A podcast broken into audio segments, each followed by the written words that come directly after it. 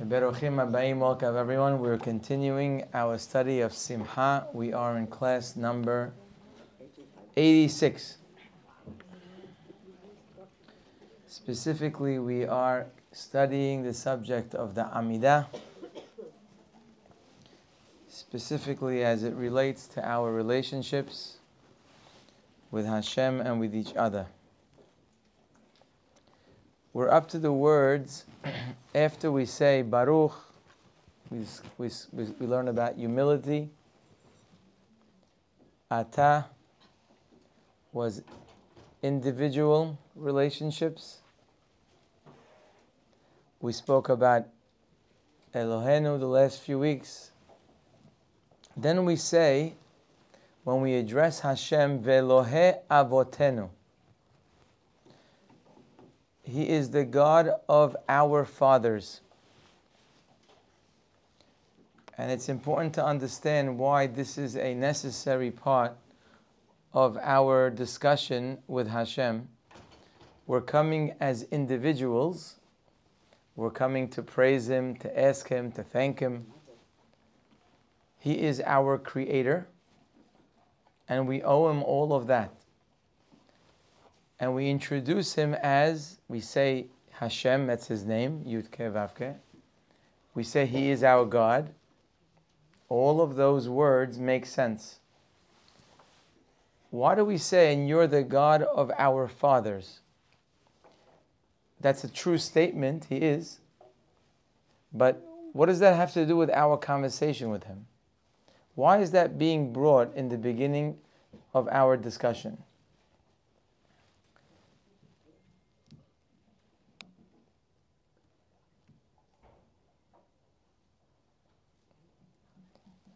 I'd like to share with you a pasuk in Yeshaya.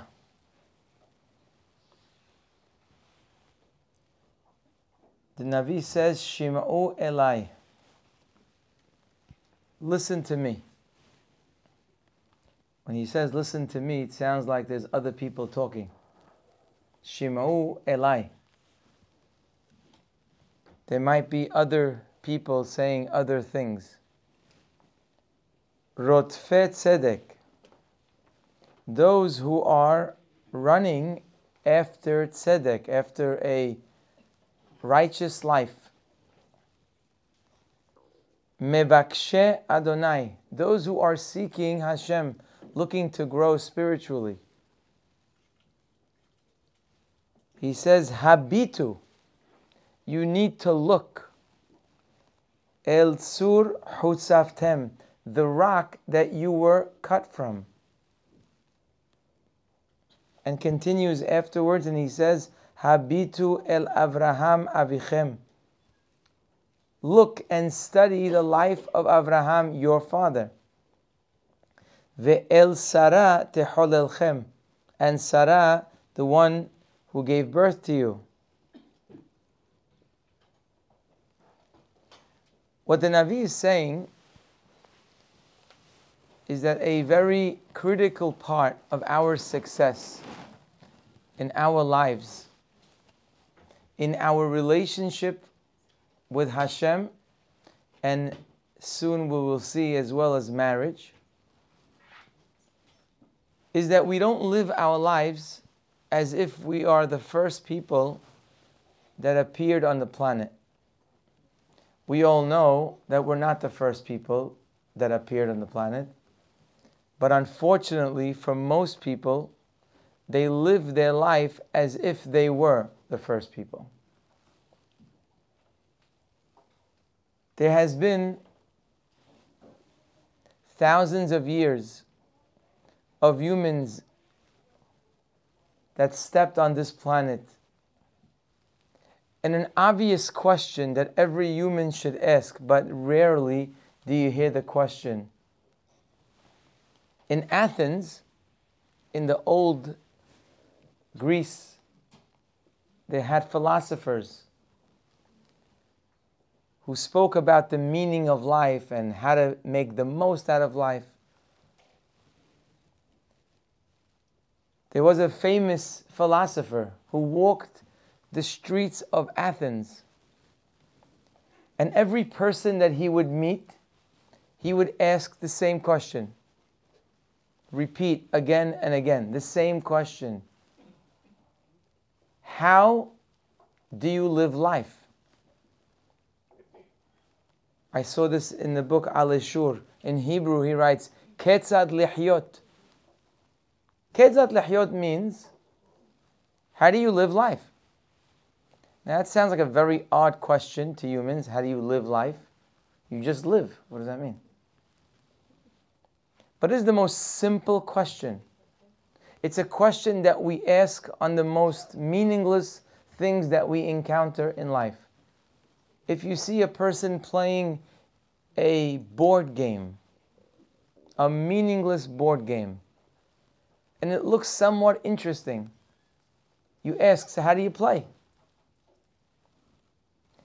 Any item that you don't know what it is or you never used it before, you ask, how do you play? How do you put this together? It's obvious, it's simple. To this to this philosopher's credit, he asked the question. He never stopped asking the question. Ketzad lihyot. How do you live? Isn't that the first question that every human should ask when they step on this planet? What are the rules of life?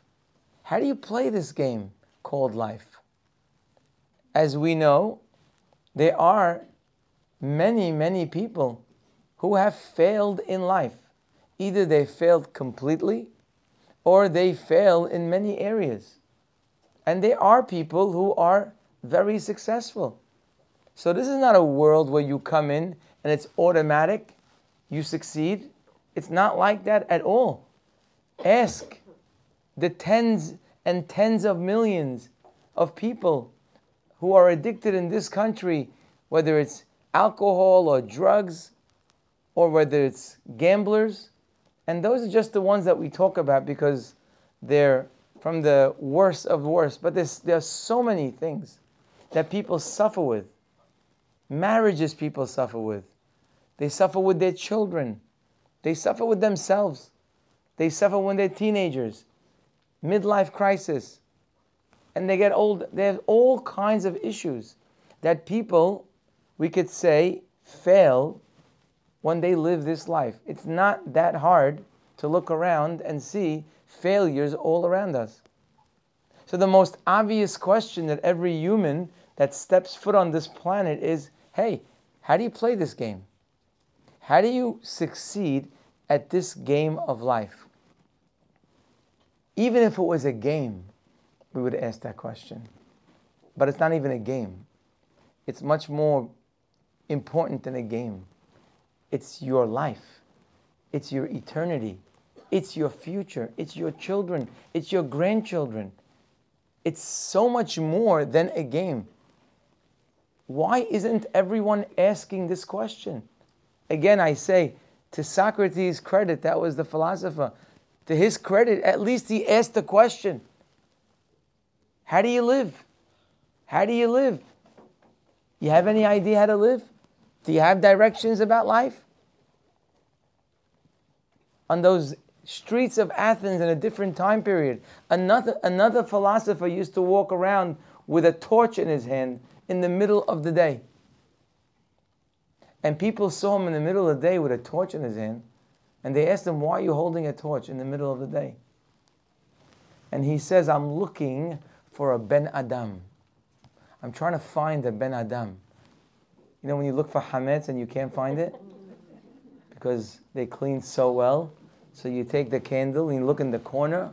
Maybe in the corner somewhere you could find it. Maybe somewhere behind the couch you could find it.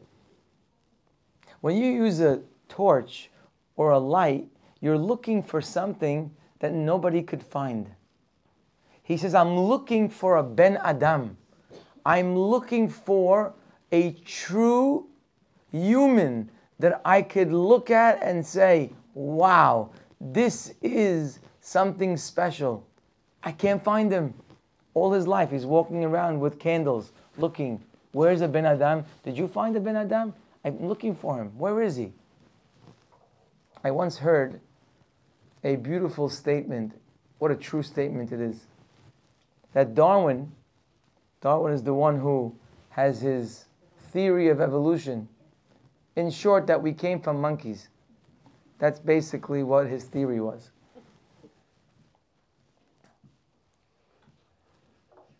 I heard a great man say, and not in a joking way,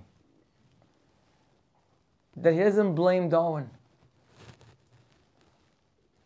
Darwin, the people that he saw and lived with, did not look very different from monkeys. Monkeys ate, they ate. Monkeys slept, they sleep. Monkeys had many, many things that the people around them had. Unfortunately, we look in our streets and we see monkeys upgraded. The way people act, the way people talk, their values or lack of, their whole system. You see a human that has just a little more than monkey. He He's, I don't blame Darwin for actually thinking we came from monkeys. He says, but if he would have seen my rabbi, he would never make that mistake. If he would have seen the type of person the Hafetz Haim was, if he would have seen his wisdom, if he would have seen his character, if he would have seen some of our own grandmothers and great grandmothers, he would not make that mistake. So that's what this man's looking for. He's trying to find the Ben Adam. He's trying to find something special, and he's not seeing it. That's the way it was in Athens. Again, I say to their credit, at least they're even looking for it. Where do you see people in the street asking this question? Where is everybody? I'll tell you first the answer why nobody's asking the question. Because we get used to a certain mode of behavior in life. It's part of the way Hashem made the world so there could be free choice. Hashem made us when we're little we're not capable of asking any question. And then we get used to it. And we have a habit of never asking the question. We just live our life the same way we were at three, four, five, and we continue that way. Really, the way it's supposed to be is that one day we mature and then we start thinking wait, how do you live this life? What are the rules of life? In Athens, some of these people actually woke up and asked the questions. Unfortunately for them, they couldn't find answers. But you know where they never asked this question? In Yerushalayim, they didn't have to ask this question. They didn't have to look for people with candles or torches. They were all over the place. Our people have had Bene Adam from the inception from Abraham Avinu on. The Pasuk says in the Torah, how do you live? Here it goes. Ushmartem et hukotai ve'et mishpatai. Hashem says, I want you to guard my laws. Asher ya'aseh otam ha'adam, that the Adam will fulfill these mitzvot, v'hai bahem, and you will live with them. What the Creator is saying is that the mitzvot are not for Him. Sometimes we think that the mitzvot are there for us to serve Him, as if He is in need of our service, and He's in need of our mitzvot. Hashem says, I don't need your mitzvot. I don't need your Shabbat. I don't need your kashrut. I don't need your tefillot. I'm doing fine without you. Remember, I created you. I don't need you. So why did I give you mitzvot? For what reason did I tell you, do this, don't do that, don't go here, don't listen to that, don't talk like that? Why did I tell you that? Hashem says, look at the words, Ushmartem et hukotai. You know hukotai means my laws. What does it mean, my laws? It should say, and you should keep the laws. What does it mean, my laws? My laws means that Hashem is telling us, I didn't give you these rules of life because I need them. Rather, I gave them to you because I use them. These are the principles that I live with. That's what makes me godly. When Hashem says, I want you to be patient, that's Hashem saying, that's the way I am. That's hukotai, mishpatai. When I tell you to be kind and give of yourself and give of your money, I'm not telling you for me. These are my principles. I am that person. I do that. I have the same principles. Hukotai umishpatai. The mitzvot that Hashem gave us are the way a Ben Adam can live life on the highest level. That's why it says, Asher Yaase Otam Ha'adam V'hai Bahem. And you will be able to live this world. Live doesn't mean breathe. Live means you live this world on the highest level of godliness. You have a tremendous amount of clarity. You have midot. You have simcha. You have peace of mind. You have guidance. You know exactly where you're going. You know where you're coming from.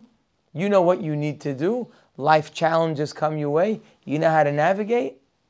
When you have the rules of life, life becomes this beautiful journey that every step of the way you see the map and then you follow directions. And the directions will always take you to one place. It's called Vahai Bahem. You're going to live life to the utmost. How do we find the rules of life? How do we answer Ketzad Lihyot? So the Navi says, Look to your father and mother. Study Avraham Avinu and Sarah as an example. That's how you're going to learn the rules of life. One of the most important things about our people is that we look at ourselves as a link to a very large chain. A chain that's made of many links. We've had links from the time of Abraham Avinu till now. We do not see ourselves as our own link we see ourselves as a link in a very big chain. That's part of how to live a great life. That you connect yourself with the people before me and you. Let me give you a few examples of where this takes such importance in our lives. Let's talk about marriage. How many people do you think, right before they get married, they come frantically asking questions about directions of how to be happily married? How many people do you think? I mean, some people have to take classes, so they take them. Some people, they even force them to go to a pre Shalom Bayit person, so they go. Usually not so happy to go. How many people do you think on their own are running to get advice about about successful marriage? And I will tell you the answer. The answer is almost none. Almost none. I don't want to say none because it sounds very uh, ambitious and I sound too confident, but almost none. Now, how could that be? In this country alone, you're talking about at least half the marriages end up in divorce. So, isn't it obvious? The first thing you would do is you go to a married person and you say, Could you tell me some of the mistakes you've made? So that, forget your success. Tell me, how many mistakes did you make? And tell me how to avoid them. Wouldn't that be like the first obvious question to ask? You're about to get into this zone that's very dangerous, your life and future depends on it, shouldn't you be asking that question? We do that, by the way, with the most simple things. A person goes to build a house, and all the more so, they build a skyscraper. The first thing they do is they go to an architect. The first thing they do is go to an engineer. An architect and engineer is the one that tells them what they could build. What is an architect and an engineer? What is the definition of those people? Very simple. These are people that have studied buildings and structures of the last 5,700 years. You see, the first person that built a building, he thought he did a great job, and then all of a sudden it rained. And he realized that his house got flooded. And he said, Oh, whoa, I need to fix that. Next time he built something, he took care of that problem. But he forgot there's a wind that comes every once in a while and blows the house down. So he took care of that problem. And every time he built something, he realized, boy, that was a mistake. I shouldn't do that. And then one time he had a big party. 50 people came instead of five people. The house went down. And they realized, wait, you can't build a house just for five people. Sometimes you have company. You got to have a little more strength in the house. And over time, so many mistakes were made in the world of buildings, and they wrote it down. And comes today's engineer and his, this architect who learned all of that information and says, listen, you want to build a solid home that's going to last, that's going to be able to withstand all the different issues that come to homes? This is the way to do it. You can't do that. That's the way to do it. We do that. It's so obvious. Anybody here foolish enough to build their home on their own without consulting with an engineer or an architect? I mean, it's the law. You can't even do it because it's so obvious. But yet, for a stone or a brick or a piece of wood, we go consult architects and engineers and our own lives. We don't even bother asking questions. It's such an amazing part of the human reality. It's the, it's the miracle of free choice. You couldn't have imagined such a thing. That a guy's putting a two story house and he's getting all kinds of sign offs to make sure everything is safe for the next hundred years. But his own life, he's about to go into, his own marriage, he's about to go into, and doesn't even get one sign off. He's not even interested, has no questions. How many people that had a child for the first time ran to get advice how to raise a great, successful, healthy child? Answer is almost none. Almost none. How could it be? Don't you want your children to succeed? Don't you want them to do well? Don't you want them to be energetic? Don't you want them to be happy? Don't you want them to be able to succeed in all the different areas of life? Of course I do. Okay, so how do you think that's going to happen? It's just going to happen. But it doesn't just happen. Open your eyes. Look in the street. It doesn't just happen. How come you're not asking? Part of our great tradition is in order to be successful in life, you need to realize you are a link on a very beautiful chain. And before you go forward, you must go backwards. You need to go forward, but you got to go backwards first. And I don't know if there's a more important area of going backwards than marriage itself. Look what we find in Parashat Hayei Sarah, the parasha of marriage. The first marriage in the Torah and the first shidduch that's spoken about in the Torah is the story of Yitzhak and Rivka. Eliezer is sent on a mission by his master Abraham to find this perfect girl for Yitzhak. And he goes on this mission, and as he begins this mission, he puts in a prayer. Listen to this prayer. The first word is the only one I'm going to focus on. it says, Vayomar, Vayomar, you all know what that means. And he said, and he starts talking to Hashem to help him. Now, as you know, in the Torah, there are not only letters, but there's also nekudot. Nekudot is how to sound the letters. Not only is there nekudot, but there's ta'amim.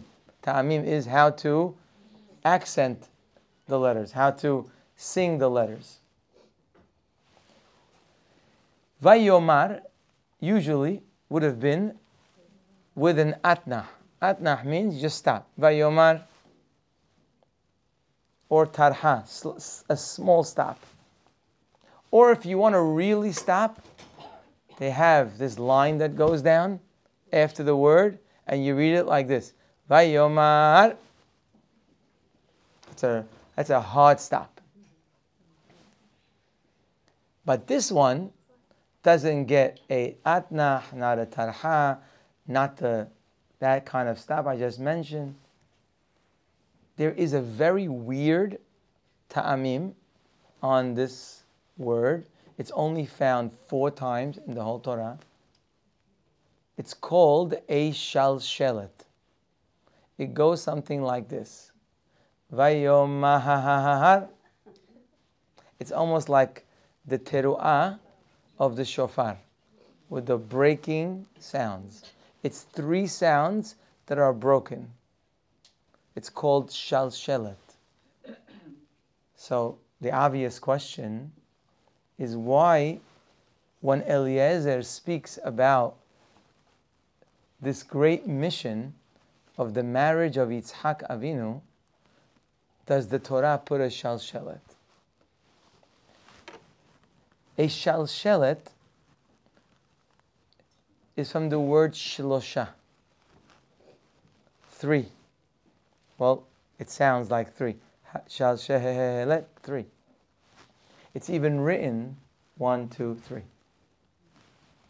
What does the three of the shalshelet, what are they pointing at? They're pointing about everything that we're speaking about today. That in order to make it big in life, for you and your marriage and your children, you need to remember the shalshelet. You see, the first break in the shalshelet is what the Mishnah says in Pirkei Avot. Da me'ayin bata. Where did you come from? Study your past. Study your history. Go to the engineers. Go to the architects. Don't start as if you're the first person getting married. No good. Go backwards. And then you know who you are and where you came from, and then you go forwards. Shlosha, there's a past, there's you, and then there is you become the past of the future. You have to see yourself as a shalshelet.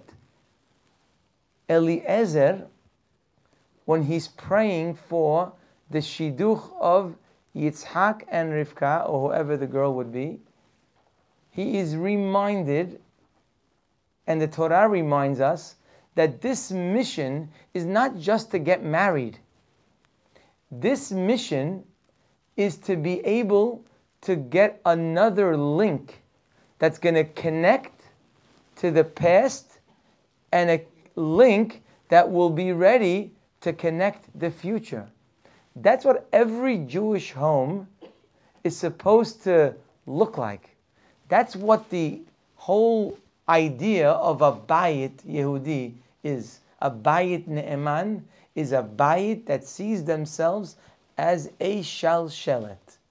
Go back and prepare yourself now and become the person for those coming after you. That's why it says this shalshelet by Eliezer. He realized that important part of his mission. We see the word the, the tam shalshelet by Yosef.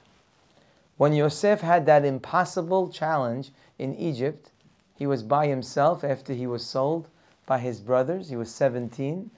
He, wa- he, be- he was demoted to be a slave. And then one of the most important women in Egypt really wanted to marry him. She was going after him. And it became very hard for him. It was an impossible test on many levels from a desire level, from a power level, from getting out of slavery level. This is it. This is his ticket. And the Pasuk says he did the impossible. And the Pasuk says the word, famous word, Vaima'en. Vaima'en means, and he refused. Did you ever have something that was so hard to refuse? Something that you couldn't put away, something you couldn't do away with? Yosef refused. Vaima'en. What's the ta'amim on Vaima'en? Shalshelet. Vaima'en. Why? The Gemara says that Yosef, struggling with this decision, he all of a sudden saw the image of his father. The Gemara says the image of his father appeared to him and says to him, Yosef, Atidim ahecha. You know, your brothers in the future, they're going to be written on the Kohen Gadol's breastplate. The names of the Shvatim are going to be on those stones. And you're one of them. Retzoncha, do you want shemecha mi benehem? Do you want to be erased from that list? And miyad, immediately, Yosef got the strength and he stopped. Some explain this was not a miraculous dream he had. Some explain this was Yosef making the decision, struggling. What should I do? Should I go with her? Should I not? And what is it that got him over the edge? His connection to his father and his responsibility for his future. The shalshelet is what gave the strength of Vaima'en. If you ever wonder what your children need to be strong wherever they are in life, they need a shalshelet in their life. They need to feel that real connection and feel that true responsibility to their future.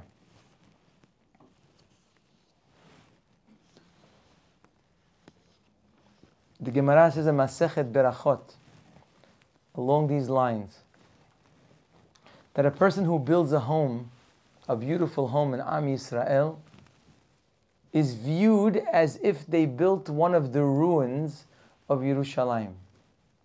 We're waiting for the rebuilding of Yerushalayim. So when a person builds a beautiful home, it's as if they built one of the ruins of Yerushalayim. And the obvious question is why does he have to build a ruin? Why can't you just build a new house? Why can't you say you built a beautiful home, a bait ne'eman, your home is full of simcha, it's full of beauty and happiness and all the shalom and the ahava. Great. You know what you did? You just built another home in Yerushalayim. We got one step closer. But we don't say that. We say, oh, you just rebuilt one of the ruins of Yerushalayim. The answer is because we don't like to build new homes. We don't build new homes. That's not our goal. Our goal is to take the homes before us, the homes that are no longer around, the homes that passed on years ago, and we like to rebuild them. That's how you get a great home. You know, the Gemara says in Masechet Pesachim that a great marriage, a super marriage, is compared to Einve HaGefen HaGefen. It's compared to the grapes of the vines of the grape tree. It's called the, the grape tree is called Gefen, not the grapes, by the way. When you say Bore Peri HaGefen, the word Gefen doesn't mean wine, and doesn't mean grapes. The gefen is referring to the tree. Bore peri, the fruit of the gefen. So Gemara says, the Gemara says, a great marriage is like when you put together ein gefen, the grapes of the gefen tree, with grapes of the gefen tree. Maybe you've heard that before under a chuppah. Sometimes they say it. Ein gefen, be'ain gefen. And the obvious question is why did they choose a grape as the example of mixing two beautiful fruits together? What's wrong with apples? What's wrong with oranges? What about dates? What about pomegranates? What is special about a grape of the Gefen? So it's interesting that the Gefen tree is very unique amongst the trees. Trees, they grow on their own every year. But what's unique about the Gefen one is that unlike the other trees that stand by themselves, an apple tree stands by itself. Every tree stands by itself. But if you ever saw a vineyard, you'd realize that the vines, they need some sort of support. The vines need something to hold them up. So, what is a great marriage? Ein hagefen. It's a marriage that is being supported like the grapes. When a person is looking for support from the marriages that came before, that is a beautiful marriage. Years ago, I attended a lecture of a great rabbi, and he said the following words, which shocked me. He said, You'd be a fool in life to learn from your mistakes. So I, I, I'm surprised to hear that. My whole life, they taught me that you're a genius when you learn from your mistakes. And here's this man, he must have missed those lessons. He says, You'd be a fool to learn from your mistakes. Couldn't understand what he's, what he's talking about. And then he explained himself in a very beautiful way. And he says, When you could learn from somebody else's mistakes, you'd be a fool to learn from yours. When we build on previous marriages, we don't only mean success, we also mean failure. You could learn so much what not to do and what to do from people before you. That's also called support. By the way, this could be the reason why most people who get married get married with a ring. According to halacha, a man has to give a woman something of value and they're married. But we never give really anything but a ring. Sometimes a coin, usually a ring. Why a ring out of all things? So some explain to remind the husband and wife that are getting married now, here is another link. A ring is one of those links on the chain. And now, if you can see yourself as a ring and attach yourself and get ready to be attached by others, you're going to be matzliach. So when we go into a relationship, we say Elohe Avotenu. We do not dare to go in front of Hashem and say, Hashem, we're ready to build a relationship with you.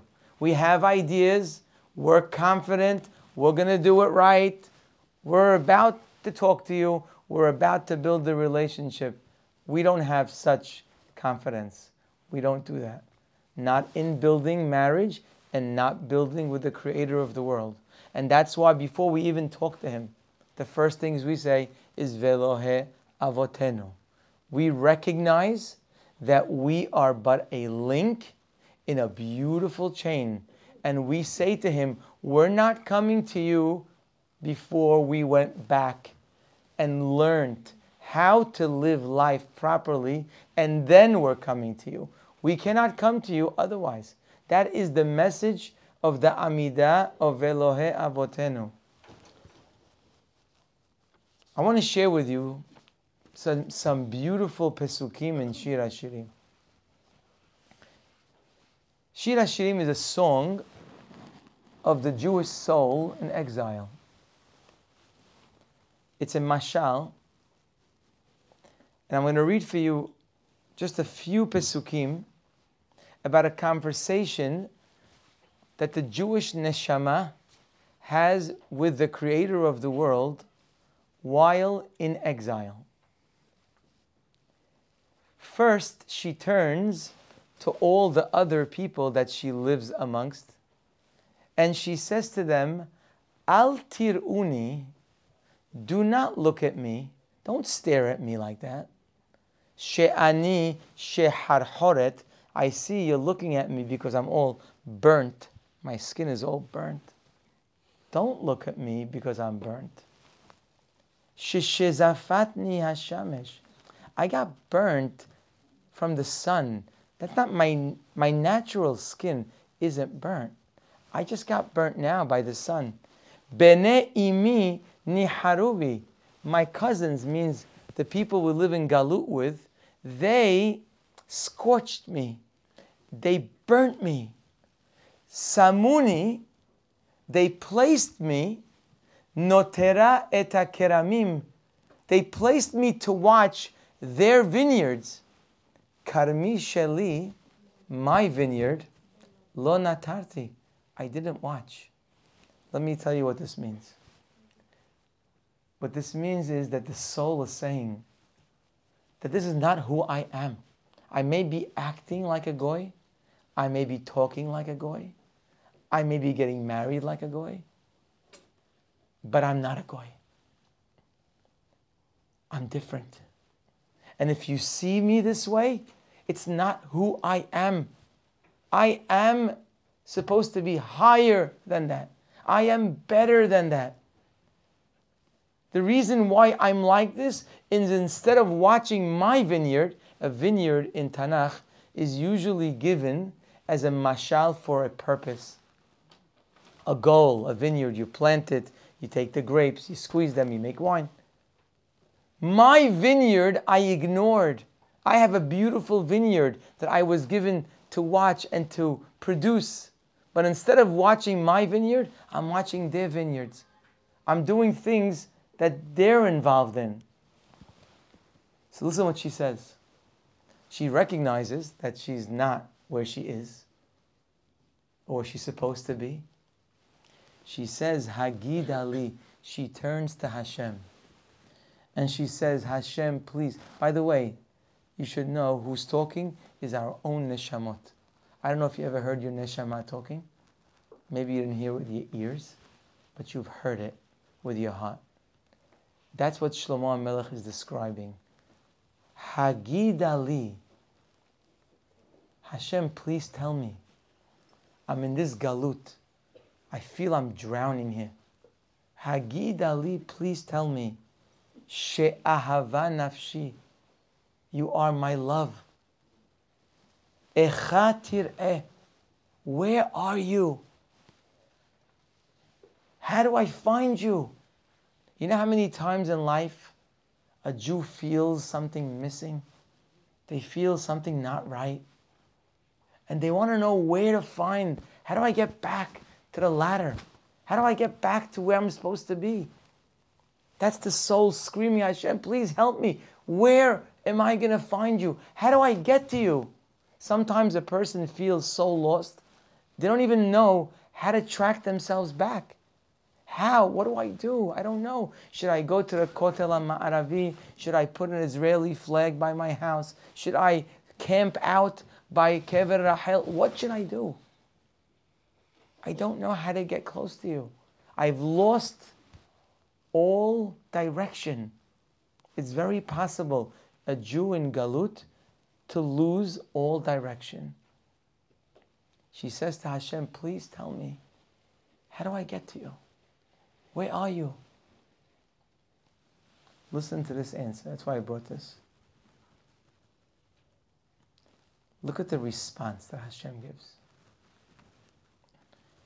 Imlo tede'i lach. Hashem says to her, if you don't know where to find me, hayafa nashim. He says, you beautiful of woman. Wait, hold on. That wasn't part of the. What does that have to do with anything? He's supposed to answer her. He's supposed to say, if you don't know, So let me tell you how to do it. And he does in a minute. But somehow, some way, in the middle of responding and says, if you don't know, you beautiful woman, what? What does that have to do with anything? What's, what does Yafa ban Nashim have to do with anything right now? Describing Am Yisrael. The first thing Hashem is telling us you want to find me? The first thing you have to do is find yourself. The first thing you have to know is who you are. Hashem says, You are not like everybody else. And that's not biased, it's not prejudice, it's not that you feel more pride because of it. A great pianist has the right to be a great pianist. That's not considered arrogance. It's not considered prejudice that he is a great pianist or a great football player or very talented in singing or very talented in acting or talented in science. Talent itself is not a prejudice. What you do with it may be. If you use it to hurt people, if you use it to become arrogant, maybe it could become a tool. Hashem says to Am Yisrael, first thing is you have to know who you are. You are Yafa ban Nashim. I have many Nashim referring to the nations of the world. But you are Yafa ban Nashim. Not that they're not Yafa, but you are the Yafa ban Nashim. There's something very special about a Yehudi. The neshama of a Yehudi is not like every other neshama in the world. There are many people that are trying to make us be like one of the nations. We're not one of the nations. We are Hayafa Banashim. We must recognize that we have a different kind of value system. You want to give me some, uh, should I give you some examples of what it means, Yafa Banashim? Here's something you've never seen in our history. Have you ever heard of the Jewish nation murdering their children? Right. You said what? Right. You said that. What? Did you say what? Yes. Have you ever heard of Am Yisrael murdering their children? You know, they told them Abu Sabi. They said, oh, you should have a boy and then they had a girl. They got so upset. What am I doing with this girl? You know what? Let's not tell anybody. Baruch Dayan Ha'emet. Yeah, I know. Haz v'shalom. You, you ever heard of such a thing in our history? Hashem says, Hayafa banashim. You are beautiful, which means you have to know that there's something special about you. You have to know you're not like everybody else. Just like when you have a child that's gifted and a child that's not so gifted in a certain area. And the gifted one is acting like the one that's not gifted. And you say, but wait, I want you to go take piano lessons. Say, but mom, you don't tell him to take piano lessons. No, no, but I want you to go learn. But mom, you don't tell him to learn. But I want you to go pray. But you don't tell him to pray. Wait, but he's not like you. You're talented. You're capable. Yafa Nashi means the first thing that makes a Yehudi successful is to realize that more is expected of us. We're not like everybody else. And we must see that beauty within us. After Hashem says, You're Yafa Nashim, oh, you realize now you're beautiful? You realize that you have much higher potential? You have a higher responsibility. Again, this class is not about walking out saying, wow, we're really great people. That, that's not what it's about. You're making a mistake. It's about saying, wow, compared to where we should be, we're in no, in, not even close to fulfilling our responsibility. We have so much more to do in our lives. We're supposed to be the teachers of humanity, not the followers of humanity. Yafa ban nashim. You're supposed to be the one everyone is looking at. Someone beautiful, everyone's staring at. Oh my goodness, I can't believe it. What is she wearing? What does she have in her eyes? Am Yisrael is Yafa ban nashim. Everyone is supposed to stare at us and study from us. But in Galut, unfortunately, sometimes we forget and we start to learn from the others that are supposed to be teaching us. How terrible would it be if you went into a classroom of young children and you see the teacher is learning from them how to fight, how to eat, how to talk inappropriately. Imagine you walked into such a classroom, what would you say? You'd say, what a, what a pity, what a disaster. The teacher is there, supposed to teach the kids, supposed to model for them what a person is supposed to look like, how a person talks, how a person dresses, how a person gets married, how a person acts, how a person gives. You're the teacher. What are you doing on the floor with ketchup on your shirt? What are you doing? You're, that they're supposed to learn. And he'll say, What do you mean? They're all doing it. But you're the teacher. You're Yafa Banashim. They're supposed to look at you and say, Wow, look at this man. Look at this lady. I got to be like them. Look how sweet they are. I'll never forget this. Last year, I met a young lady. I didn't meet her, I know her for a long time. Turns out, a beautiful young lady in so many ways. So I don't know why in conversation, I just asked her. I said, Tell me what was the biggest turning point of your life? Sometimes you ask a question like that. Usually people say, I'm not sure, I don't know. But this one, the second I finished the question, she said, I had a teacher in fifth grade. She was this royal person. A whole year never raised her voice. Every day she was smiling from beginning to end. There was energy in the class. I don't remember a word I learned from her. But I was just staring at her the whole year. That's called Yafa Anashim.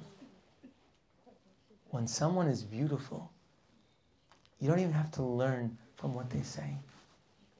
You just look at them do you know what it looks like when there's a beautiful home and a beautiful marriage, beautiful children? People walk around with dignity and kindness and respect. When a husband respects his wife, when they're real partners, when there's Shekhinah in their home. You know what happens when people walk by that house or walk into the house? Just stare. What is that? That's Yafa Banashim. What a beautiful home. A person walks around calm, doesn't get excited by different things around them. They have a certain positive energy to them, a certain happiness to them. And it's constant, it's always. You know what happens to that person? Everything. what is that? That's Yafa Banashim. That is the job of our people. We're not the billions of the street. But you know what? For every thousand people, there's 30 teachers, 20 teachers. We are the teachers, or we're supposed to be, the teachers of mankind. So says Hashem, you want to find me? Number one, you got to know you are Yafa Banashim. Now, when you realize that, let me tell you now where to go with it. He says, Tse'ilach if you don't know how to find me, which you don't, Tse'ilach, go out. Be'ikve hatzon. Those are the words of today's class. Aikve hatzon. Go follow the steps of the sheep. Now, on a simple level, when sheep are together and one of them gets lost and they need to find the shepherd, so what do they do? So they look around they search for the feet, the footsteps and they follow the footsteps all the way till the shepherd. Hashem says, You want to find me? The first thing you have to know is that you're only going to find me through your grandpa, through your grandmother. You're going to find me through your great grandfather. You're going to find me by tracking the steps. When you follow the great people that preceded you, whether they're in your family, whether they're in somebody else's family, whether they're great rabbis or great women or great men, you need to learn what they did. Because when you follow their steps, before you know it, you'll be right by the shepherd. You'll be right by me. I'm scared to say this because I think in some cases it's just not true. But up to a hundred years ago, every mother and father was a yafa banashim for their children. We look at our great grandmothers today, and we can't even understand them. They're like different planet. These people, the way they are, the way. The last hundred years, unfortunately, in Galut, we lost a lot of the purity in the kedusha. People didn't go to school. People had no education. People go to yeshiva. They're going from place to place. They got off on an island and they lived there. They, they, there was no family structure the right way it should be. Last hundred years, a lot of things happened. That's not the norm. But go back before hundred years, every home in Am Yisrael had a kashrut stamp in it. You didn't have to ask who's the mashgiach. It was the home. Our great grandmothers and great grandfathers, even the simple ones, were the most beautiful people. I, for sure, have met some of them. You've met some of them. They may not have been perfect in every area, but they were great role models, role models of sacrifice, role models of values, role models of honesty, role models of Yirat Shamayim. So many beautiful things that we saw in our own grandparents, great grandparents. Says Hashem, You want to find me? You need to start looking for the footsteps that are near you, and then you'll be able to get to me. You can't get to me straight. You can't get to me by talking to me. When you start the Amidah, you can't just say, Hashem, let me get close to you. No, no. Velohe avotenu. Let me go back.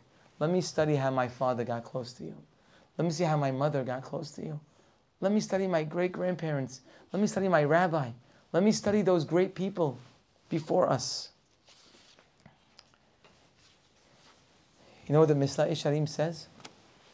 He says, if you want to find the greatest medicine, he calls it a medicine, the strongest, most powerful medicine to be able to achieve in life, he says, spend some time every day and think about what made our parents and grandparents, Abraham, Yitzhak, and Yaakov, and all of those people, what made them so special? You should know that these are the people that need to become the heroes in our homes. Unfortunately, we live in a country that heroes have in common either money, power, fame, or talent. In our history, none of those things make you a hero.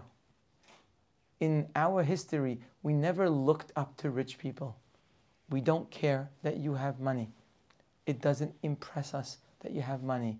Maybe what you do with your money, that might be impressive. That's something we look up to. We don't care how big your house is. It doesn't matter to us. We don't have in our history the great architecture of the buildings of Jerusalem. We don't even know about those. We don't care about your home. We care about what's in your home. We, we care about what you're raising your home and the atmosphere of your home. It doesn't matter to us if you're famous. We'd like to know how influential you are. That matters to us. It doesn't matter that you're talented. We want to see your humility. We want to see if you understand where that talent came from. Our people go to a funeral, they don't talk about a guy's money. They don't talk about a person's house. They don't talk about the person's talent. They talk, but they're not supposed to at least. Talk about what you've accomplished in your life. Our heroes were people like Avraham Avinu. Those are supposed to be the heroes in our home, not anybody else. God forbid the people in the street. These are not heroes. These are not people that we want to be like or want our children to be like. These are people who are so far from reality of simcha and living a great life. Avraham Avinu is a hero of ours. That's the person. That's Ikve Hatzon. When you every year when we read the parashiyot, we sit here and we discuss. Oh, you know what happened in that story? Oh, look what the pasuk says. Oh, wow, look what he did. That's amazing. You know what that's doing? That's learning. That's going be'ikve hatzon. My hero is the man that on a day of pain from surgery, he's looking to see who he can help. Instead of using the day to relax and go to the beach and take it easy and just sit and take it slow for a day. You're in pain. You're old. Come on, Abraham, take a break. We take breaks when we don't need to take breaks. Abraham Avinu, here's a day for a break. Even God said, take a break. Abraham Avinu is sitting by the door.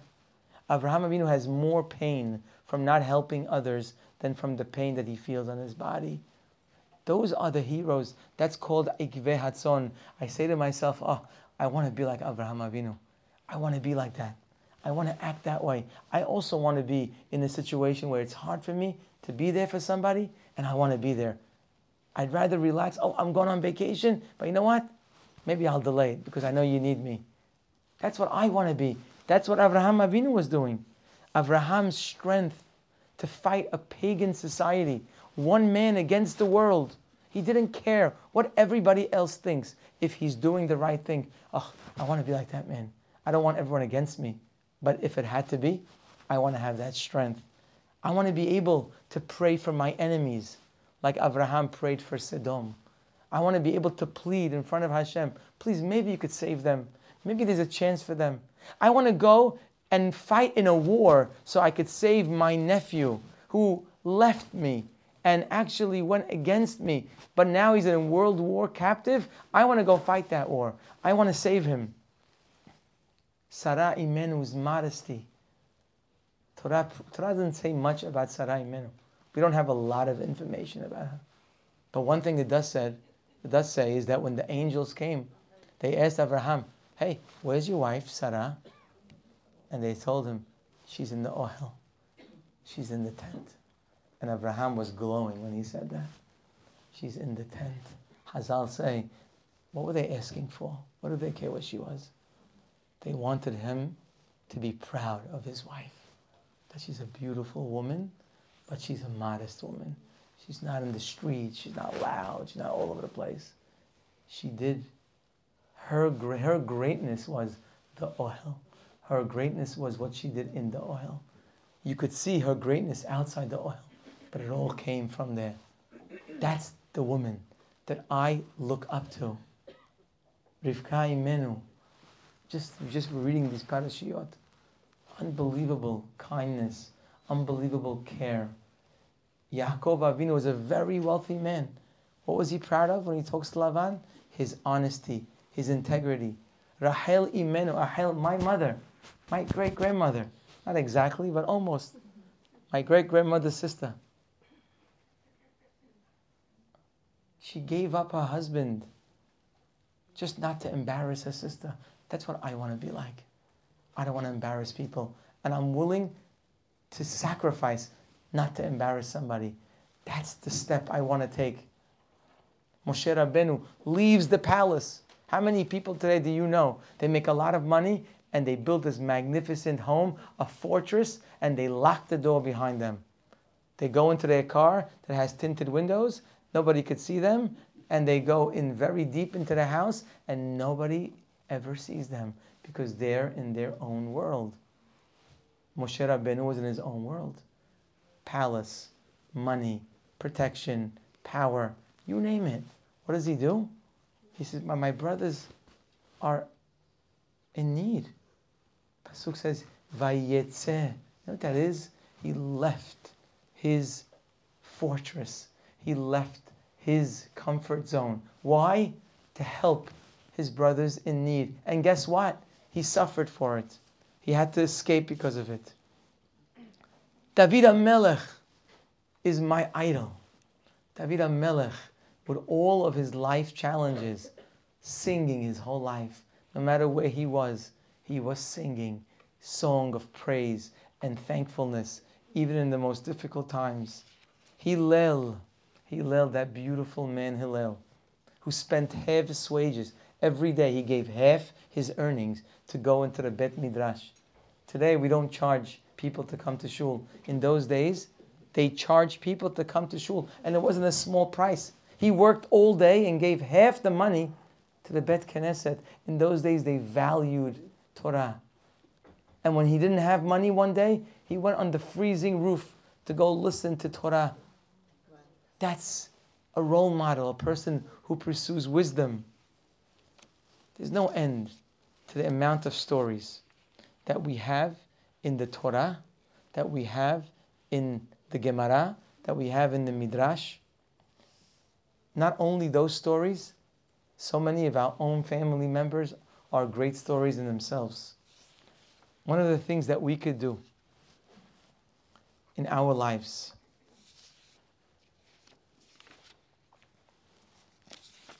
is invest in studying the great people in our history. If anybody ever has a heart that's saying, Hashem, how do I get close to you? It's so hard for me. I'm not used to it. I'm not around it. I know I could do better. I know I should be better. I know I could talk better. I know I could socialize better. I know I could spend my time better. I know. But it's so hard for me. What should I do? Velohe avotenu. Go out to the store Today, there's no excuse. There's really no excuse. You go to the store today, to the Judaica store of your choice. First of all, go and build a nice book, big, big bookshelf, and buy biographies. Just buy any biography you can find, and there are hundreds, maybe thousands, of great people, and just live with them for a few hours. Open up the book, and just live with them. Just see where they went, see what they did, see how they reacted. That's called ikve hatzon. Having a biography on your night table, on your table in your living room is so valuable. A, you'll learn a lot. B, you'll be giving a great role modeling lesson for anyone who comes into your home. That your goal is to go be'ikve hatzon, your goal is to follow the steps of the people before you. Stories all over the bookstore are available to every one of us. There's no reason why we can't. It's enjoy. By the way, it's the most enjoyable thing you could do. You know, learning Torah could be hard. It could be strenuous on the mind, but reading biographies is so rewarding. Every time in the Amidah we say, Elohenu velohe avotenu, we should be reminded that if we really want to connect to Hashem, we really need to go and study the people before us. Before we could study them, we first have to realize also that we're Yafa Banashim.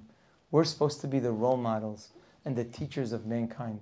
We're supposed to be the ones that they look at. Once we have that, and we follow the steps of the great people before us, we're going to be able to get closer to our Creator and we will be able to answer Ketzad lihyot. How do I live? How do I live? Look at my grandpa. I'll show you how to live. Look at my father. Let me show you how to live. Let me show you how to get married. Let me show you how to raise a child. Let me show you how to use every opportunity in life. Ketzad lihyot is a question they ask in Athens is not a question they ask in Yerushalayim. We have avotenu. We have a very clear direction of where to go in our lives. Baruch Amen ve'amen.